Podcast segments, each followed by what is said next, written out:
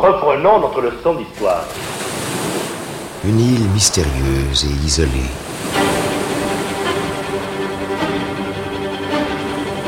L'île de Pâques, mais loin des mythologies. L'île de Pâques, c'est un, c'est une Irlande, c'est une Écosse subaustrale, perdue absolument au milieu de l'océan Pacifique, à 4000 km de Valparaiso, de la côte sud-américaine, à 4200 ou 300 km de Tahiti, de la Polynésie. Et il n'y a aucune terre à côté. L'île de Pâques, c'est une planète. Une planète de 25 km sur 14. Et euh, il se pose à propos de l'île de Pâques les problèmes qui se posent, qu'on peut se poser à propos de notre planète, de la Terre, et à propos de l'humanité. Les Pascuans n'ont pas seulement dressé à l'horizon du Pacifique les statues à la moue dubitative qui n'ont cessé d'intriguer leurs visiteurs, dès qu'ils disposent d'un billot de bois, ce qui n'a pas toujours été le cas, ils en font surgir des personnages. En bois sont aussi des tablettes où ils gravaient des signes encore indéchiffrables. Nous sommes habitués à voir l'écriture naître dans l'échange. Il semble que les Pascuans en aient fait surgir une de leur isolement. Des objets de toutes sortes venus de l'île sont présentement réunis dans des expositions qu'ont montées ensemble trois musées du Sud-Ouest, Champollion à Figeac, Fenaille à Rodez et le Muséum d'histoire naturelle à Toulouse. Les commissaires de ces expositions y ont joint des témoignages de l'arrivée des Occidentaux dans l'île. Le navigateur hollandais qui parvient le jour de Pâques 1722 lui donne le nom qu'on lui connaît encore généralement, à partir de la fin du XVIIIe, des expéditions l'abordent brièvement, alors que la civilisation pasquane est déjà à son crépuscule. Sa fin est actée dans les années 1860. La moitié du peuple de l'île, déjà affaibli par les épidémies, est déporté par des trafiquants de main-d'œuvre péruviens. Le roi, une bonne part de la classe sacerdotale vont disparaître sans pouvoir transmettre. Les missionnaires catholiques qui arrivent sur ces entrefaites font basculer la population dans le christianisme. En 1888, le Chili annexe l'île, la confiant à des entrepreneurs qui vont la transformer en ranch à moutons. En 1934, les membres de l'expédition scientifique franco-belge initiée par Paul Rivet, transportés par un aviso de la Marine nationale, ont le sentiment de débarquer dans une société de fantômes. La marche de l'histoire. Jean Lebrun, sur France Inter. L'île de Pâques est une des plus lointaines des terres habitées. L'amiral hollandais Roggven la découvre le jour de Pâques 1722. Il entrevoit les statues colossales, dès lors, elle hante l'imagination des hommes. Les théories les plus audacieuses se font jour. L'île de Pâques serait le sommet d'un continent englouti, frère jumeau de l'Atlantide, et les grandes statues, les images divines d'un monde disparu dans la nuit de l'histoire.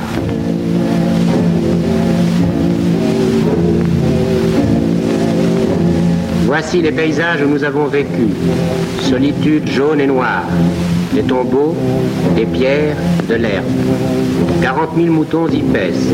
450 habitants y vivent, mais ils sont moins nombreux que les statues.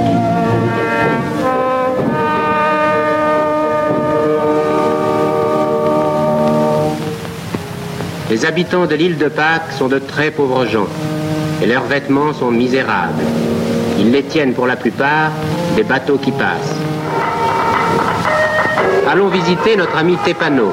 C'est notre guide, notre compagnon d'études. C'est lui qui nous a raconté les légendes et les mythes du passé. La mère de Tépano vit avec lui. C'est la plus vieille femme de l'île. Elle n'a de conversation avec personne, sauf avec son fils.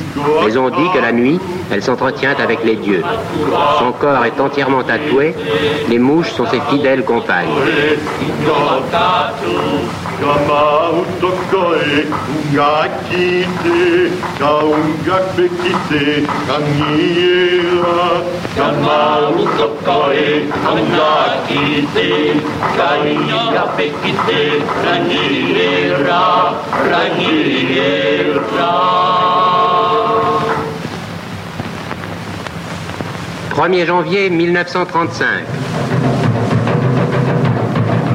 Les plus belles danses du monde, nous disait une jeune fille qui n'était jamais sortie de son île.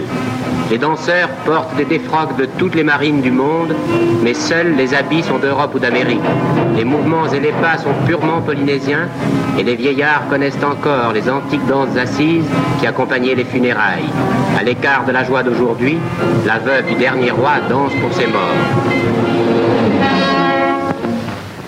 Mais les membres de l'expédition de 34-35 constatent que les secrets du passé sont tout de même très profondément enfouis dans la société pascuane, ce qui n'empêche pas les objets d'être échangés, les pascuans gardant tous leurs dons en la matière. Il leur arrive même d'en contrefaire. Michel Orliac, avec son épouse, est le commissaire de l'une des trois expositions du Sud-Ouest, celle du musée Fenaille à Rodez. Il est ici au micro de Franck Olivard, qui lui est le concepteur de cette émission. Alors que les, statues en pierre qui représentent des aristocrates divinisés sont très monotones, elles sont, elles sont impressionnantes, elles sont très nombreuses, mais elles sont très monotones, la statuaire en bois jouit d'une grande liberté d'imagination et d'expression. Et beaucoup, beaucoup de ces sculptures en bois sont de véritables bijoux. Elles sont d'une précision et d'une beauté euh, tout à fait remarquable. Les premiers à, à en avoir récolté, c'est Cook, 1774, c'est-à-dire avant la Pérouse.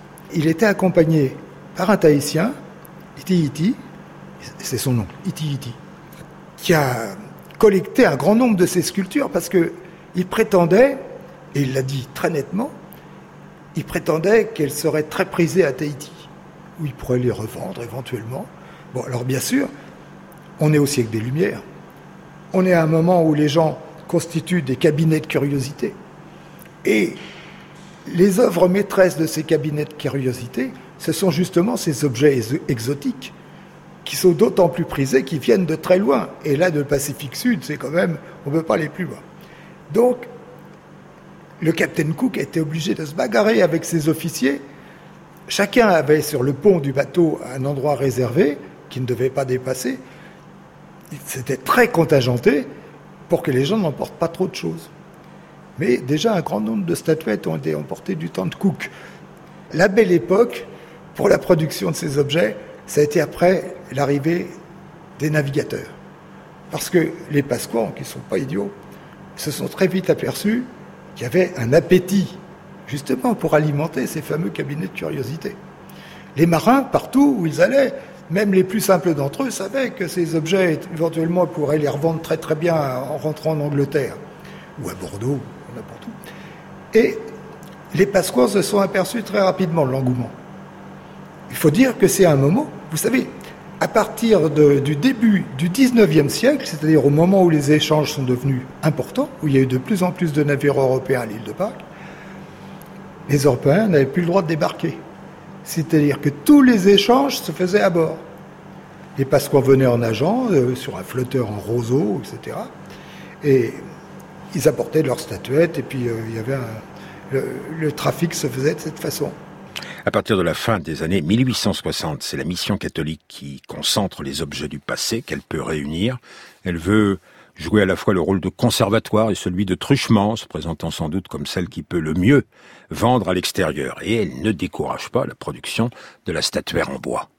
Rue de Vaugirard, en plein quartier des Antiquaires, se tient actuellement une exposition d'art océanien.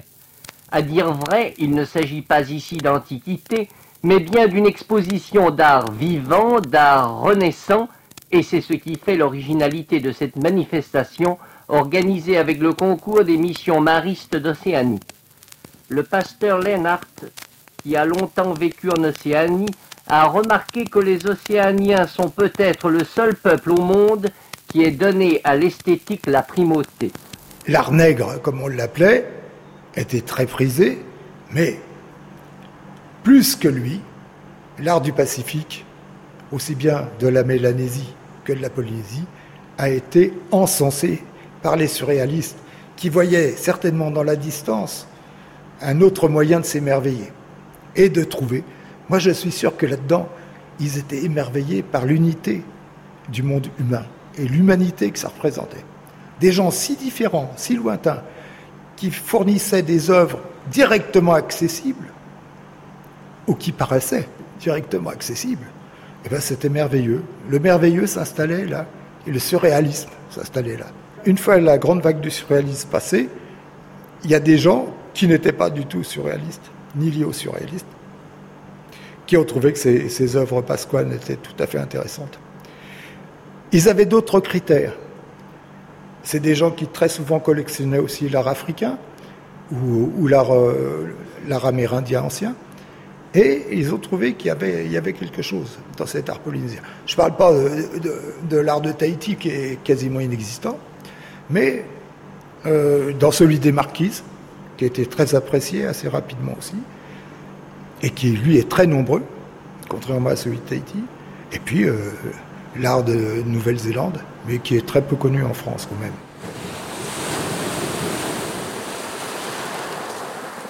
Battue par les vents, l'île de Pâques est souvent présentée comme une terre systématiquement aride. Et sans doute a-t-elle été découverte ainsi par les Occidentaux. Mais sa terre volcanique a été fertile. Longtemps bien exploitée, elle a nourri une population de plusieurs milliers de personnes. Elle recèle aussi d'autres richesses.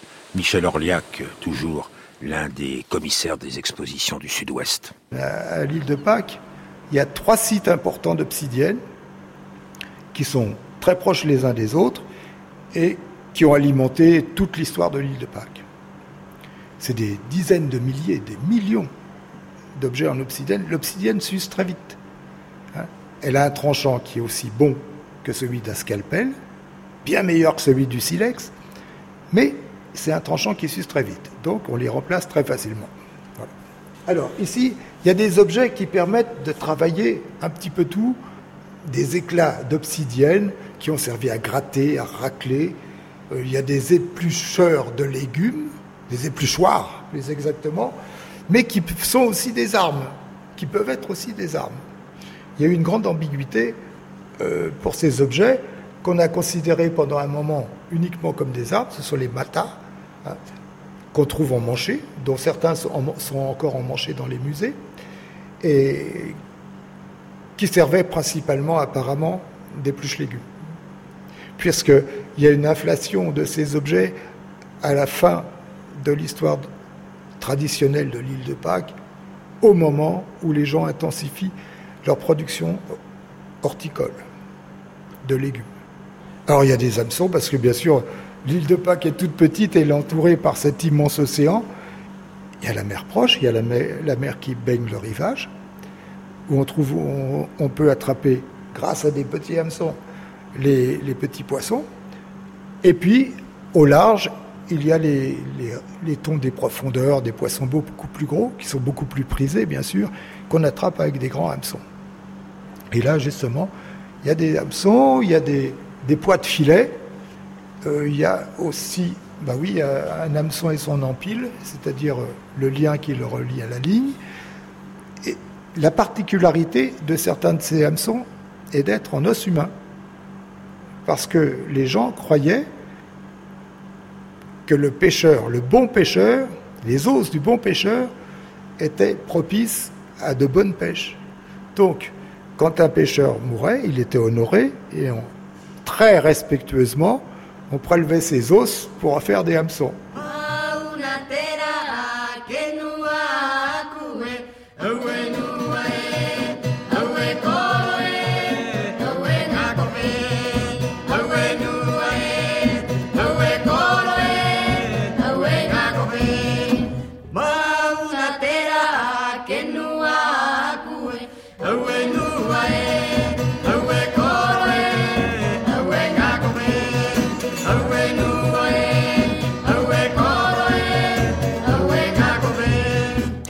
Chanteur Thomas Stepano Tepano, le même nom que celui de l'informateur quasi professionnel de la mission scientifique de 1934. Ici, euh, il chante les malheurs d'un poisson qui à l'origine était une fillette qu'un triste destin a séparé de ses parents. La marche de l'histoire. Jean Lebrun sur France Inter. L'île de Pâques dans trois expositions dans trois musées du sud-ouest de la France. Le mystère qui résiste peut-être le plus à l'île de Pâques, c'est celui des tablettes couvertes de signes. Elles sont le support de textes gravés en écriture rongo rongo. Une écriture, vraiment, et qui ne ressemblerait à aucune autre? L'une des trois expositions du Sud-Ouest se tient à Figeac, au musée Champollion, où Constantin Potsniakov tente d'avancer dans une opération de déchiffrement qu'on pourrait dire hiéroglyphique. Là, nous sommes à l'extérieur du musée de Figeac. Il y a justement une reproduction de cette pierre de Rosette. Alors, quel parallèle et quelle opposition on peut faire entre les écritures sur la pierre de Rosette et les écritures rongo-rongo que vous avez sur vos tablettes? Euh, le problème que Champollion, qui était un mais quand même, il faut dire qu'il avait cette pierre de Rosette, c'est-à-dire le texte euh, euh, écrit à l'égyptien à déchiffrer, donc inconnu comme écriture, et deux autres textes qui, qui, sont connus. Je voudrais bien avoir la même chose pour l'écriture de l'île mais il y a, pour l'instant, il n'y a aucune chance de le voir. Donc, nous devons s'appuyer sur des autres choses, euh, comme par exemple la comparaison des textes euh, identiques. Pas tout à fait identiques, mais il y a trois textes, euh, trois tablettes qui contiennent à peu près le même, le même texte. Il y a aussi une tablette de Londres où sur deux côtés vous avez un texte qui est répété sur une des côté d'une tablette chilien. Euh, il y a aussi des fragments, euh, des fragments, des séquences de signes, parfois longues, parfois courtes, parfois c'est cinq signes, parfois c'est 100 signes euh, qu'on répète mm, sur plusieurs tablettes, mais dans le contexte différent, dans les combinaisons différentes. En comparant ces séquences parallèles, ces textes parallèles, on peut s'appuyer sur cela pour comprendre qu'est-ce qui est important, qu'est-ce qui est moins important euh, pour l'écriture et pour arriver euh, finalement à un catalogue de signes, ce qui n'est pas fait encore. Et Constantin Posnakov de conclure énigmatique au musée de Figeac pour faire tomber la forteresse imprenable de l'écriture de l'île de Pâques, il faudra un siège dans les règles de l'art. L'art du chanteur Thomas Tepano, Tepano encore, il évoque les hirondelles qui s'en vont faire leur nid sur trois rochers mythiques un peu au large de l'île.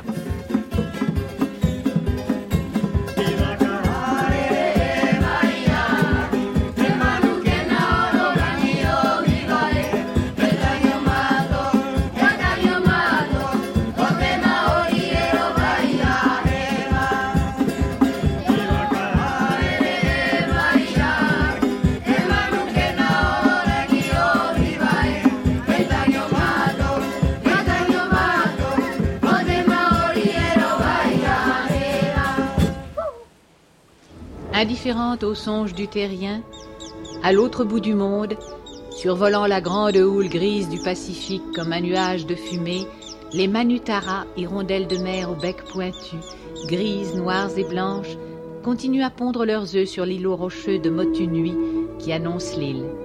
Mais aucun pasquan ne se jette plus à l'eau pour franchir les deux kilomètres afin de conquérir le premier œuf de l'année et être ainsi nommé homme-oiseau, sorte de divinité au crâne rasé, peint en rouge et enfermé à l'écart. On a tant écrit sur l'île de Pâques, sur son mystère, qu'il lui semble que les voix mêlées des navigateurs, des savants, des missionnaires et des écrivains viennent lui conter leurs impressions, leurs suppositions, leurs affirmations surtout, car chacun semble avoir résolu le fameux mystère de l'île de Pâques, mais en donnant une solution presque toujours subjective.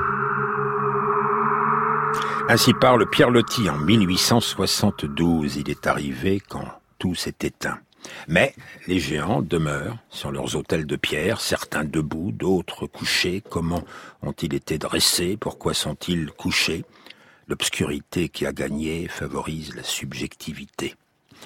Ceux qui se passionnent pour l'île vont ouvrir plusieurs jeux d'hypothèses. Le premier, associe l'île à un continent disparu, une Atlantide du Pacifique qui aurait connu un âge d'or et dont les fastes disparus mériteraient d'être célébrés de nouveau. Un autre jeu d'hypothèses s'organise autour des migrations.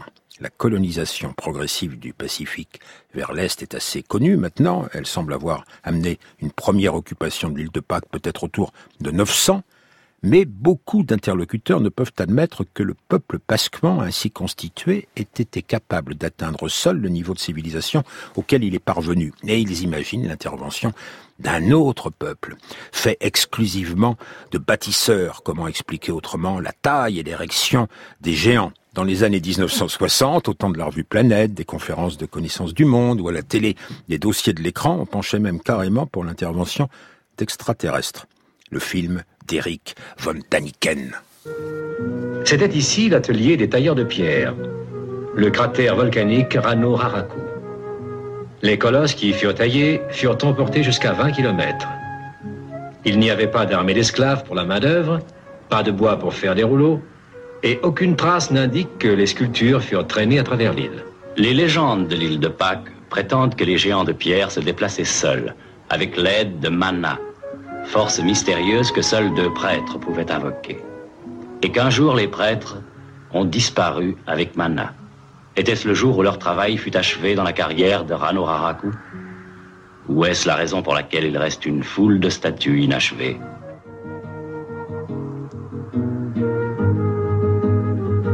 Mana, qu'est-ce que c'est?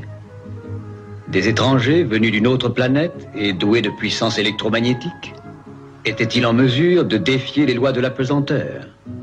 Ce qui est certain, c'est qu'un magnétisme extraordinairement fort émane de l'île de Pâques. Le rapport d'une expédition française faite en 1964 se termine de la façon suivante. Étant donné les forces magnétiques inexplicables et les phénomènes géologiques exceptionnels rencontrés sur l'île de Pâques, on ne peut exclure la possibilité de contact extraterrestre.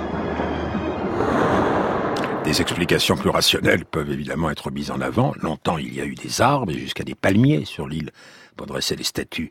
Les insulaires ont pu utiliser des rampes de pierre, tirer la statue allongée, soulever progressivement la tête, soutenue par des rondins. L'écorce de bois permettait de confectionner des cordages. L'opération n'était pas sans danger, mais elle était possible. Et puis, toutes les statues n'ont pas la taille que certaines ont atteinte à la fin de la civilisation pasquane.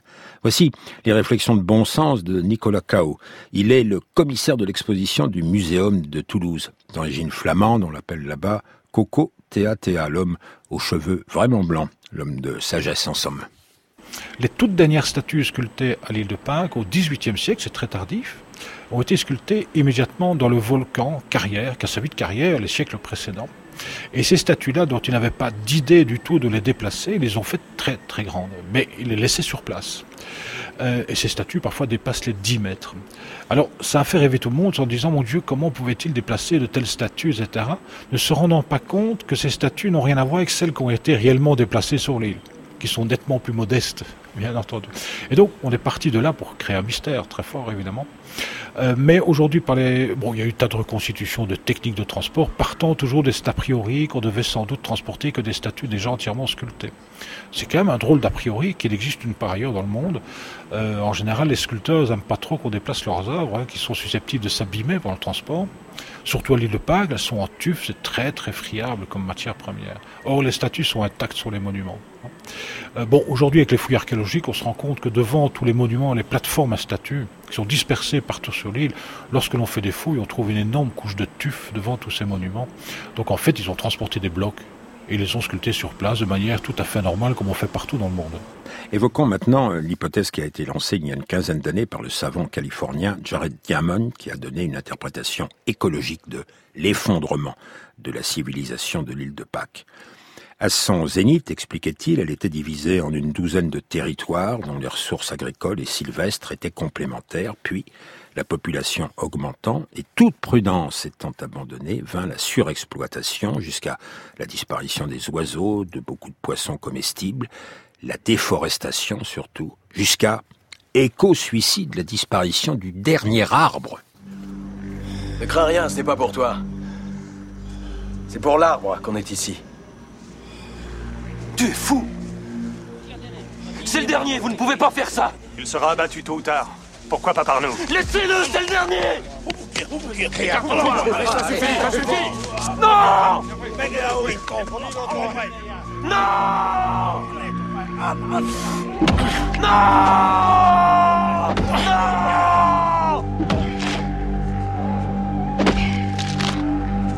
Sauf qui peut, c'est en vain que les Pasquans se seraient affrontés les uns avec les autres, auraient dressé des statues les plus grandes possibles pour rechercher la protection du monde divin. Il était trop tard, ils ont sombré. La combinaison de notre angoisse écologique et de la passion pour le mystère de l'île de Pâques offrait une liqueur forte. Le livre de Jared Diamond, paru en 2005, a connu un écho mondial. Et voici que le commissaire de l'exposition de Toulouse, l'homme aux cheveux vraiment blancs, David Cao, opine.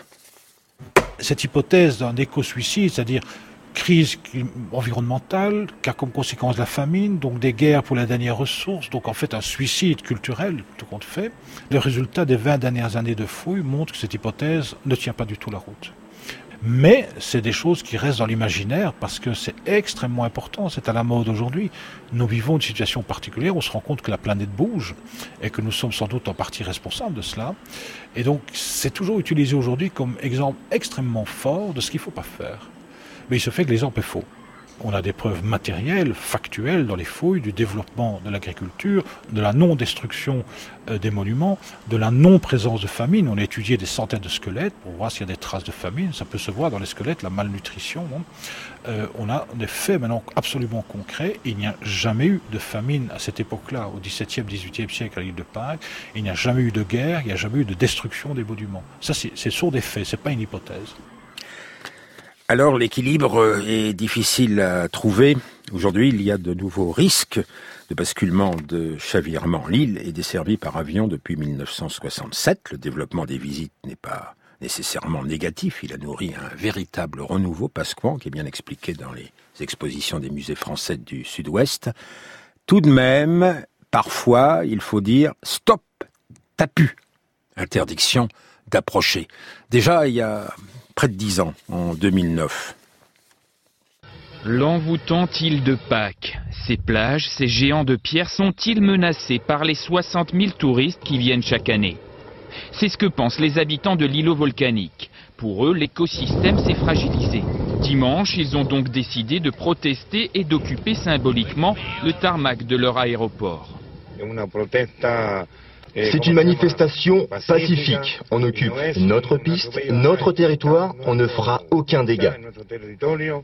Les Iliens réclament aux autorités chiliennes une limite de la durée de séjour des touristes et un quota, comme cela se pratique déjà aux Galapagos. Les autorités chiliennes ont promis d'étudier le problème de la gestion des ressources. Et décision ce mois d'août 2018, il y a peu de semaines, le gouvernement chilien a pris la décision de réduire le temps de séjour autorisé sur l'île de Pâques, une manière de protéger les ressources locales. De 90 jours aujourd'hui, la limite sera désormais fixée à 30 jours. Seules les personnes issues de la communauté locale de Rapa Nui pourront obtenir des dérogations. La présence d'étrangers sur place fait peser une pression croissante sur l'environnement et les services publics de l'île. Un nombre maximum de visiteurs par an doit aussi être fixé. Les autorités chiliennes n'ont pour l'instant pas encore tranché. Donc il vaut mieux aller à Figeac, musée Champollion, à Toulouse, le muséum d'histoire naturelle, à Rodez, le musée Fenaille, pour trois expositions sur l'île de Pâques qui vont durer jusqu'au 4 novembre. Cette émission a été préparée de bout en bout, y compris pour les reportages, par Franck Olivard, réalisé de bout en bout par Audrey Ripouille, avec à la technique Rémi Sistiaga.